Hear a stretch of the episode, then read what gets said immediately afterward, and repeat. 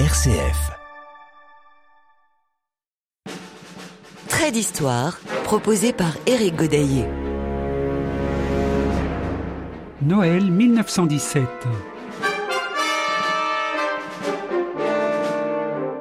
Mais quand cette guerre va-t-elle enfin se terminer? Pour certains, cela fait plus de quatre ans qu'ils sont engagés dans ce terrible et interminable conflit. Ils en ont vu des horreurs, ils en ont vu des camarades de tranchées fauchés par des rafales, décimés par des bombes, des obus ou par ce qu'ils appellent des marmites. Et loin d'eux, des femmes devenues des veuves, des enfants devenus orphelins, des parents qui pleurent les fils tués au combat, et toutes les autres familles qui redoutent de recevoir un jour la lettre fatidique leur annonçant la mort d'un fils soldat. Mais cette fois-ci, nous n'allons pas nous cantonner à la situation sur les champs de bataille.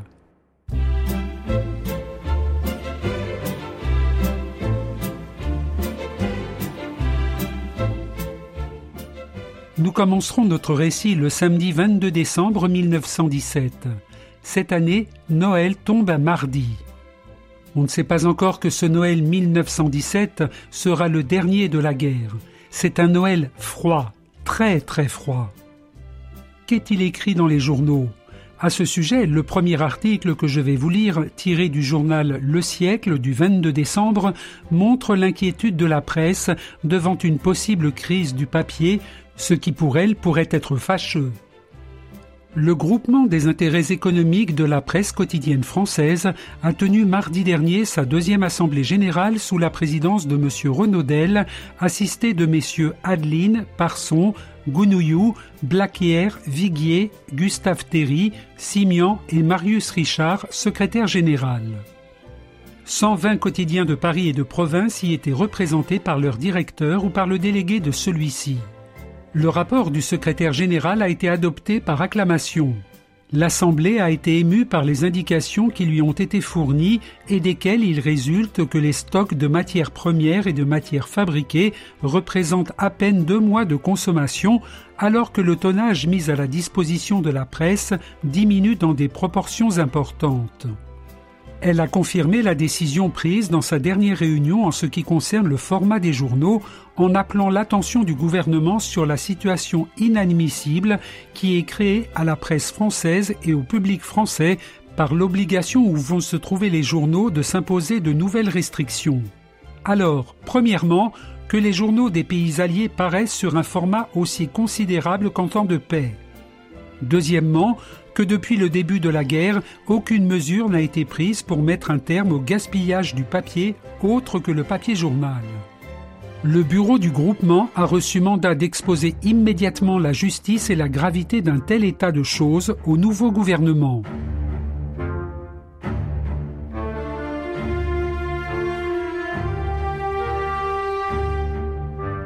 Dans les journaux, les communiqués de guerre tels qu'on les connaissait les années précédentes ont presque disparu. Il y en a toujours, mais ce sont en fait des articles traitant spécifiquement des différentes batailles en cours. Du journal Petit Parisien, du 23 décembre, parmi les nombreux articles, j'en ai retenu deux. L'Allemagne ne fera pas de nouvelles offres de paix. Bâle, 22 décembre. Un télégramme officieux à la Gazette de Cologne déclare de la façon la plus formelle que les bruits de la presse étrangère, selon lesquels l'Allemagne serait à la veille de faire une nouvelle offre de paix, sont complètement dépourvus de fondement. L'Allemagne et ses alliés n'ont pas la moindre raison de renouveler leur offre de paix. Havas. Le second article sélectionné rapporte que Paris aurait pu être la cible d'une attaque aérienne. Courte alerte. Hier soir, exactement à 8h30, les longs mugissements des sirènes retentissaient dans les rues de Paris. En même temps, on voyait des agents armés de longues perches se hâter vers les réverbères et les éteindre, sauf ceux munis d'un capuchon. Sur un coup de téléphone du gouvernement militaire de Paris, la préfecture de police donnait l'alerte numéro 2. Un avion allemand, disait-on, avait sans doute réussi à passer nos lignes car des bruits insolites avaient été remarqués et aussitôt signalés par un poste de guetteur à X, censuré, à 35 km environ au sud-ouest de la capitale. La soirée était froide, mais superbe. La lune resplendissait dans un ciel splendidement étoilé, emplissant l'atmosphère d'une lumière laiteuse. Les passants, nombreux, s'arrêtaient surpris. Ils formaient des groupes et engageaient des colloques, le nez en l'air, s'interrogeant. Tous les yeux suivaient les phares des avions du camp retranché, qui passaient au-dessus des têtes en de gracieuses évolutions, échangeant des signaux. À 9h30, les automobiles des pompiers réapparaissaient enfin dans les voies principales, tandis que retentissait la claire et brève sonnerie de la berloque annonçant que l'alerte était terminée. Et peu après la note suivante était communiquée. Un bruit de moteur ayant été signalé à 20h20 dans la direction du nord-est, l'alerte numéro 2 a été immédiatement donnée à Paris. Quelques obus éclairants ont été tirés par un poste de défense de la grande banlieue. L'alerte a pris fin à 21h15.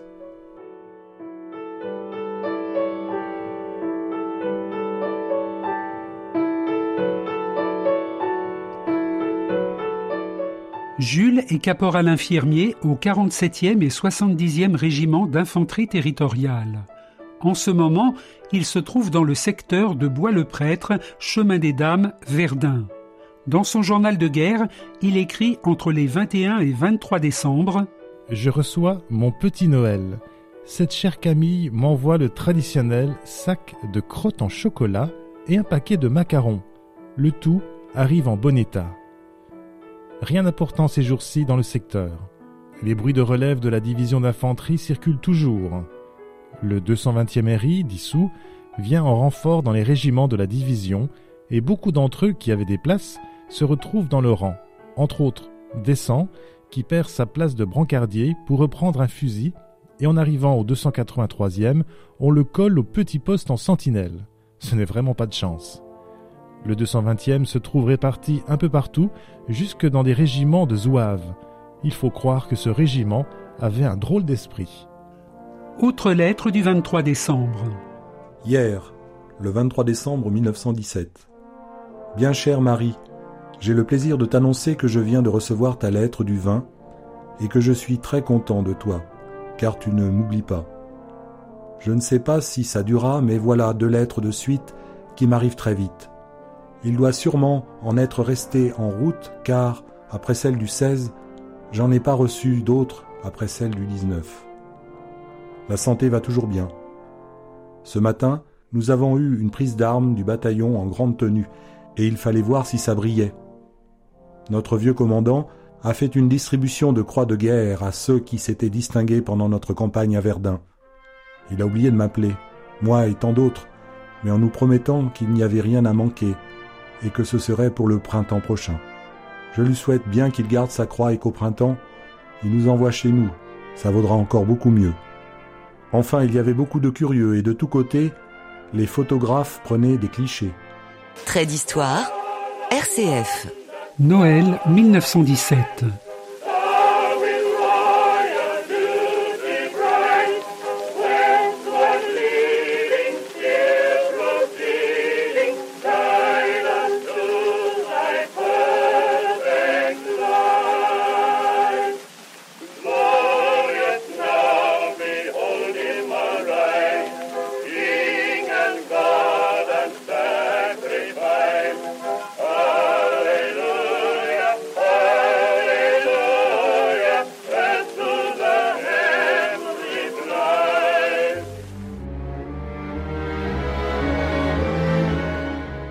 Dans la presse, voici un communiqué dans le journal La Croix du 23 décembre.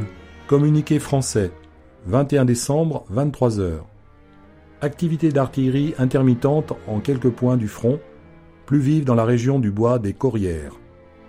En Alsace, les Allemands qui tentaient d'aborder nos tranchées à l'ouest de Cernay ont été repoussés par nos feux. À Lartmanns-Willerkopf, L'ennemi, à la faveur d'un très important coup de main qu'il avait fait précéder d'un bombardement intense, avait pu pénétrer dans des éléments avancés de notre première ligne. Il en a été entièrement rejeté à la suite d'un combat corps à corps au cours duquel il a subi de lourdes pertes. Communiqué britannique, 21 décembre au soir. Une tentative de coup de main allemand a échoué ce matin au nord-ouest de Messine sous nos feux d'infanterie et de mitrailleurs. Des rencontres de patrouille nous ont permis, au cours de la journée, de faire un certain nombre de prisonniers en différents points du front. Aucun événement important à signaler en dehors de l'activité de l'artillerie à l'est d'Ypres.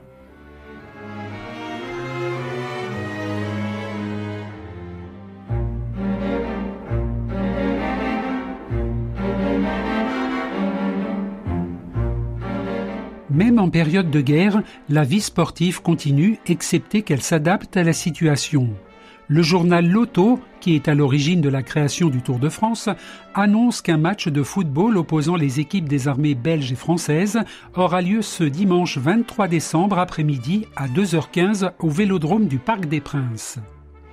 Du football dans un stade vélodrome au cyclisme, il n'y a qu'un pas, mais il ne s'agit pas de résultats, mais du décès à l'âge de 35 ans d'un grand champion cycliste, Lucien Petit-Breton, vainqueur des Tours de France 1907 et 1908.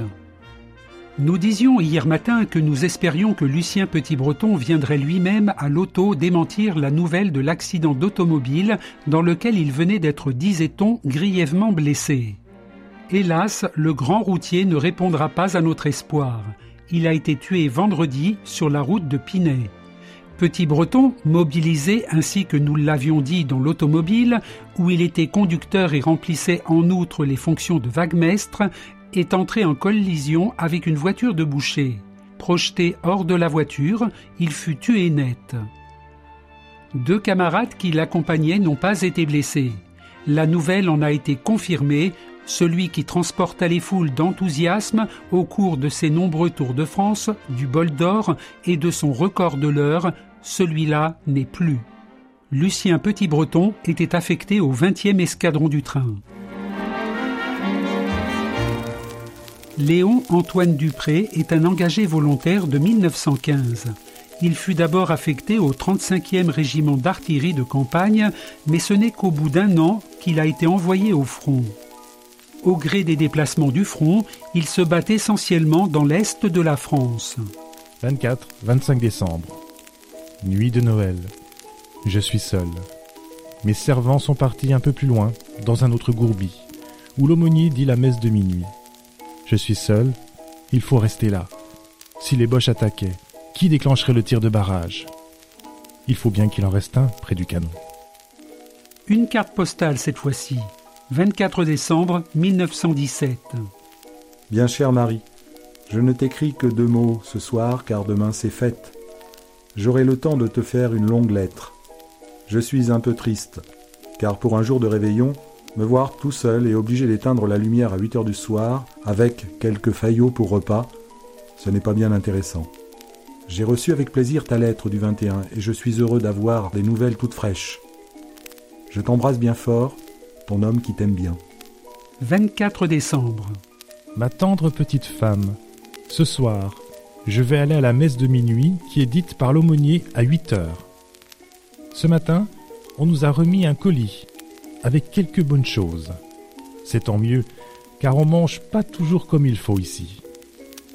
En t'écrivant cette lettre, ma petite femme chérie, je me dis que c'est déjà le troisième Noël que je passe sans toi. J'espère que mon petit Maurice et ma petite Louise vont bien et qu'ils sont toujours aussi sages. Je pense qu'ils ont bien grandi. Tu leur donneras plein de baisers de leur papa. On entend dire des choses ici, mais on ne peut pas vérifier si c'est vrai. J'espère que c'est la dernière fois que je passerai la fin de l'année ici. Je t'embrasse bien fort et pense fort à toi. Embrasse aussi ma petite mère pour moi. Je pense que vous serez tous ensemble ce soir.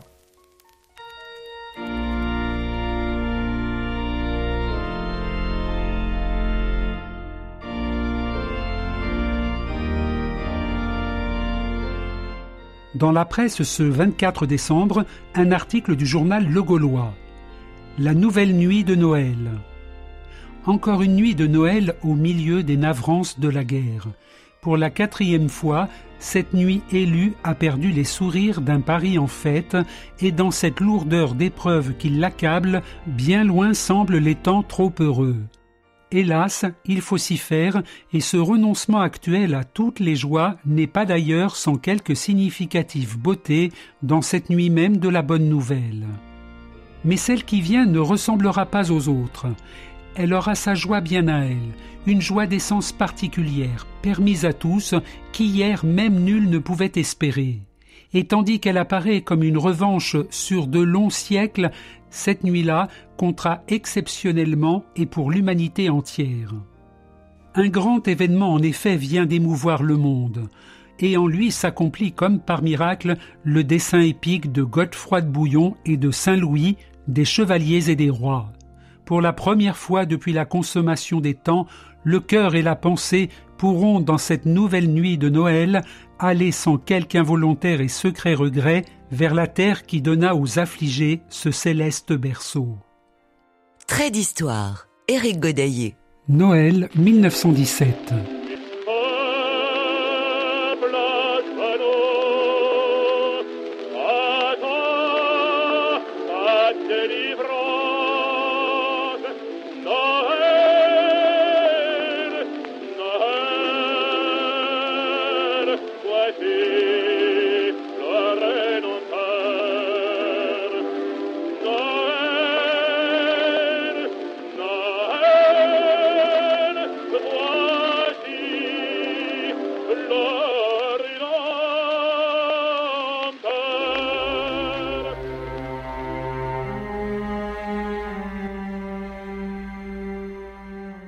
La Croix, 25 décembre.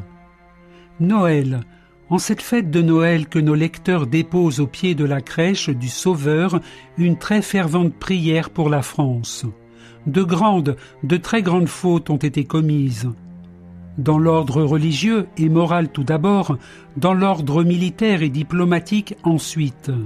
Nous les payons chèrement, mais Jésus est tout-puissant, et il aime notre patrie. Demandons-lui de la protéger, de la convertir, de la bénir, de lui donner la victoire et la paix. Et pour suppléer l'athéisme gouvernemental, que tous les citoyens renouvellent en cet anniversaire du baptême des Francs l'acte hommage cher à l'amiral de Cuverville.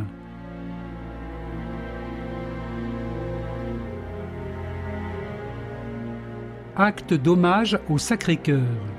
Ô Christ Jésus, Fils du Dieu vivant, vrai Dieu et vrai homme, véritablement présent dans l'hostie sainte, moi, citoyen français, en mon nom et au nom de ma famille, en union avec toute la France catholique, je vous reconnais librement et solennellement comme souverain, seigneur et martyr, et comme chef suprême de la patrie française.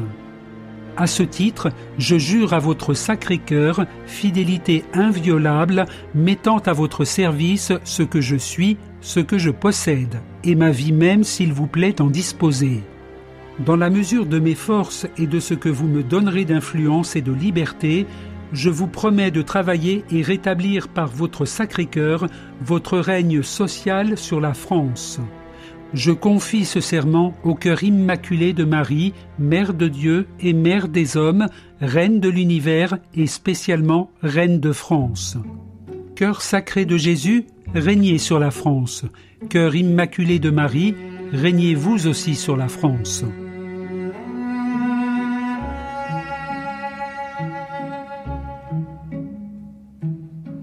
En ce 25 décembre, nous retrouvons Jules tout proche de Verdun. En effet, la 67e compagnie est relevée par la 21e, je crois. C'est le 35e corps qui vient ici, mais notre régiment passe élément d'armée.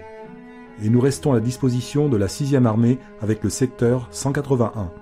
Nous passons bataillon routier et demain matin, nous quittons Moussy et les environs. Une autre lettre datée du 25 décembre. Bien chère Marie, j'avais l'intention de t'écrire sitôt après la soupe mais nous avons fait un si bon repas que j'ai été obligé de faire la sieste un moment. On nous a bien gâtés ce midi. Je ne sais pas s'il en sera de même ce soir. Nous avons eu quatre plats, desserts, café et cigarettes, alors tu vois un peu, et je ne m'y attendais pas. Je ne sors pas ce soir. Juste après la soupe, j'ai une permission théâtre, et ce soir je vais aller au cinéma. Ça me fera passer un moment. Il paraît que c'est bien joli.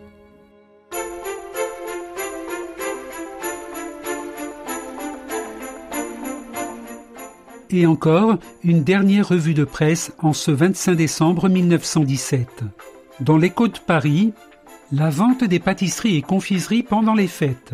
Le préfet de police rappelle que par application du décret du 30 novembre dernier, les pâtisseries, pâtisseries-confiseries, pâtisserie-glacerie, chocolaterie, magasin vendant de la biscuiterie, de la confiserie, des glaces ou des pâtés en croûte, ainsi que les rayons existants dans la vente de ces mêmes articles dans les épiceries et autres maisons d'alimentation peuvent rester ouverts les mardis 25 décembre et 1er janvier, jours fériés. Mais ils devront être fermés les mercredis 26 décembre et 2 janvier, jours non fériés. D'autre part, à la demande du conseil municipal, le préfet de police, conformément aux prescriptions du décret du 30 novembre 1917, a autorisé les boulangers de Paris à fabriquer et vendre de la pâtisserie et biscuiterie les mardis 25 et dimanche 30 décembre et mardi 1er janvier. Toutefois, il rappelle que les boulangers ne peuvent utiliser pour cette fabrication que des denrées autres que les farines de froment, méteille, seigle, maïs, orge, sarrasin, avoine et de riz.